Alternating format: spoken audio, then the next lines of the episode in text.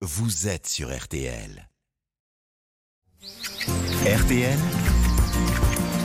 Les fous du jardin. Et c'est avec Pierre le cultivateur. Bonjour Pierre. Bonjour Antoine, bonjour à tous. Alors quand on parle de potager en été, on pense tout de suite à la tomate, mais beaucoup de jardiniers cultivent aussi la, la courgette. Alors oui, on cultive souvent la courgette au potager pour la simple et bonne raison que c'est un légume très très simple à semer déjà puisqu'on réalise son semis au mois d'avril si on veut les réaliser dans des godets individuels au chaud et ensuite on va pouvoir les repiquer en pleine terre dès la mi-mai dès que les seins de glace vont passer ou on va pouvoir trouver assez facilement énormément de plants en jardinerie avec différentes variétés, des variétés coureuses qui vont prendre de la place dans le potager et des variétés non coureuses qui vont se développer en buisson. Donc beaucoup de gens se lancent dans cette culture et en plus elle est très très simple. Et vous avez quand même quelques astuces, on, on l'imagine Pierre, à nous partager pour avoir de belles récoltes de courgettes. Alors oui, la première chose c'est qu'il faut pas hésiter à récolter rapidement vos premières courgettes.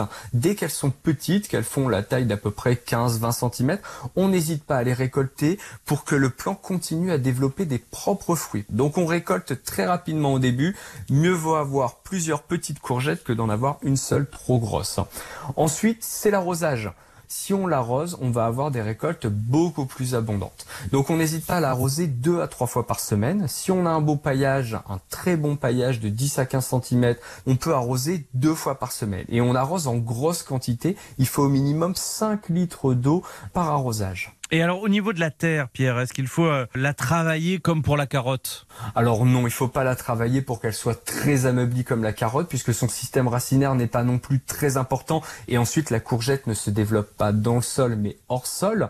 Donc il faut avoir une terre par contre bien riche. Donc si vous ne l'avez pas fait en amont, aux préparations de votre parcelle, d'ajouter du compost et de le mélanger avec votre râteau pour avoir une terre bien riche, vous pouvez ajouter une à deux poignées de compost par plant. Si vous n'avez pas de compost, compost, vous pouvez aussi, si vous réalisez une tonte dans votre jardin, récupérer une à deux poignées d'herbe fraîchement tondue, la laisser sécher pendant 2-3 jours à côté de vos plants de courgettes et ensuite d'utiliser ces deux poignées d'herbe fraîchement tondue au pied de vos plants de courgettes pour pouvoir les nourrir. Alors moi ce que j'adore avec les, les courgettes, c'est les fleurs de courgettes là. Vous savez quand vous les une petite fleur euh, farcie avec, euh, je sais pas moi, de la feta, du gorgonzola. Est-ce que les fleurs de courgettes, Pierre, est-ce qu'elles donnent des fruits? Alors, toutes les fleurs ne donnent pas des fruits. Il y a des fleurs mâles et des fleurs femelles sur le même plant. Et c'est pour ça aussi qu'on préconise de planter deux plants de courgettes pour avoir des fleurs mâles sur un plant à un moment donné, peut-être plus de fleurs femelles sur un autre plant. Donc, pour les reconnaître, les fleurs femelles ont un fruit juste en dessous. Donc, soit ça va être une longue courgette ou une courgette ronde si c'est une variété ronde de Nice, alors qu'en dessous des fleurs mâles, on a directement une tige. Et si je n'ai que des fleurs mâles, Pierre, on, on fait comment?